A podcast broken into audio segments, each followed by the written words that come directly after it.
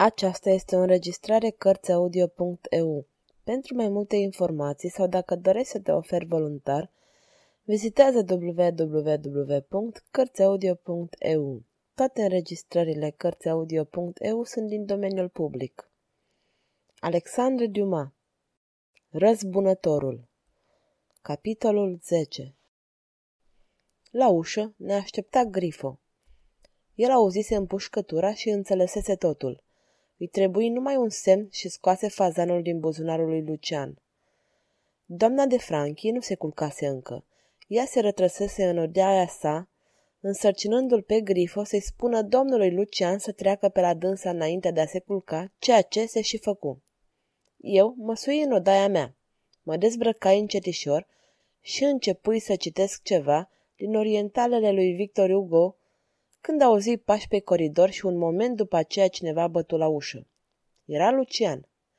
Iertați-mă că vă deranjez, îmi spuse el.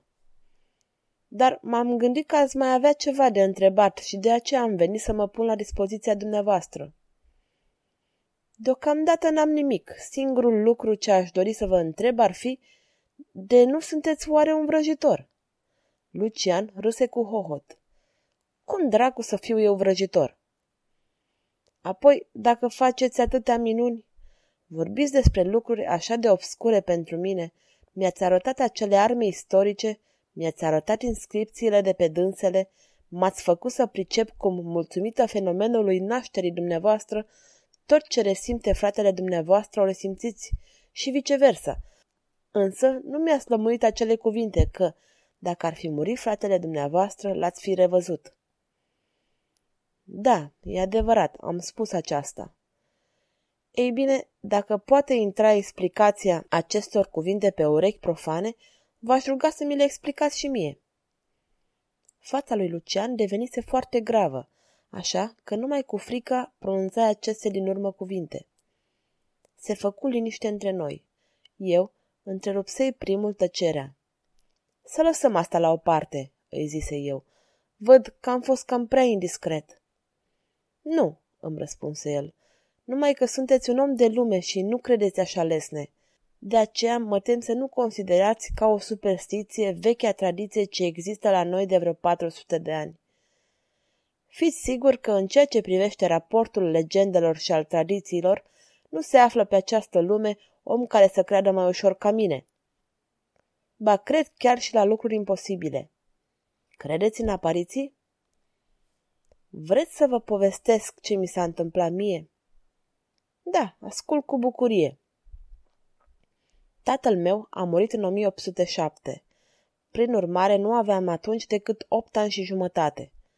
Când doctorul declară că s-a sfârșit cu dânsul, eu am fost dus la o bătrână verișoară vecină cu noi. Aceasta îmi făcu un pat lângă al său și mă culcai la ora obișnuită. Cu toată această nenorocire, eu adormisem tun.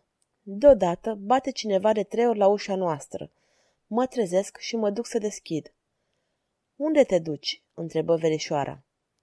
Deșteptată și dânsa de acel zgomot o cuprinse spaima.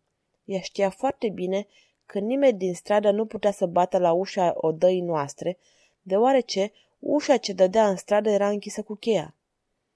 Mă duc să deschid, e tata, care a venit să-și adio de la mine, îi răspunse eu, fără întârziere.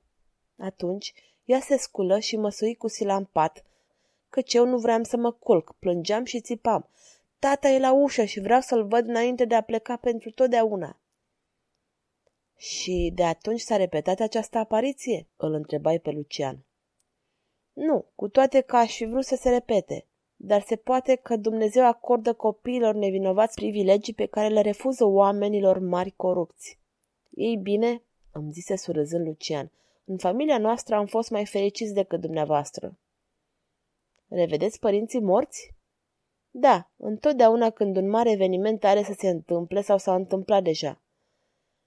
Și cărui fapt atribuiți acest privilegiu al familiei dumneavoastră? V-am spus că Savilia a murit lăsând doi fii. Da, mi-aduc aminte. Acești doi fii crescură iubindu-se din ce în ce mai mult.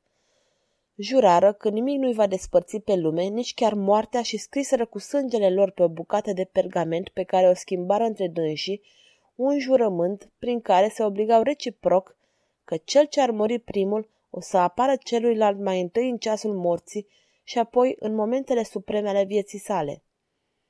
Trei luni după aceea, unul dintre cei doi frați a fost omorât într-o bătălie în momentul când celălalt îi pecetluia o scrisoare și când vrut să pună limba pe ceara roșie, care încă era caldă, auzi un suspin în dosul lui și, întorcându-se, văzu pe fratele său în picioare, cu mâna pe umerii lui, fără însă a-i simți atingerea. Atunci, printr-o mișcare, îi întinse scrisoarea pe care o adresase. Mortul apucă scrisoarea și dispăru. Al doilea frate îl mai văzu pe fratele său defunct în ajunul agoniei sale. Se înțelege, frații se îndatoriră nu numai între dânsii, dar și în descendenții lor, căci de atunci aparițiile s-au reînnoit. Și dumneavoastră ați avut vreo apariție? Nu. Dar tatăl meu i s-a vestit de bunicul nostru în ajunul morții sale că va muri. Tot așa presupun că nu vom fi lipsiți nici eu și fratele meu de acest privilegiu deosebit. Și acest privilegiu e îngăduit numai bărbaților în familia dumneavoastră? Da. E curios. Dar așa e. Mă uitam la Lucian care îmi povestea cu o mare liniște toate aceste lucruri, crezute de obicei cu neputință. La Paris l-aș fi considerat un mistificator, dar aici, în fundul Corsicii, într-un sătuleț necunoscut, trebuie să-l consider ori ca nebun, ori ca pe o ființă privilegiată, mai fericită sau mai nefericită, nu știu care din două, decât ceilalți muritori. Și acum, îmi zise el după o lungă tăcere, știți deja toate câte vrea să știți? Da, mulțumesc, îi răspunse eu. Sunt mișcat de încrederea ce ați avut-o față de mine. La aceste cuvinte, Lucian se sculă și plecă în odaia sa, după ce îmi urase noapte bună. Deși eram obosit, cu greu putui dormi. Numai spre ziua, a dormit de binelea și fui trezit de clopotele ce păreau a suna în urechile mele.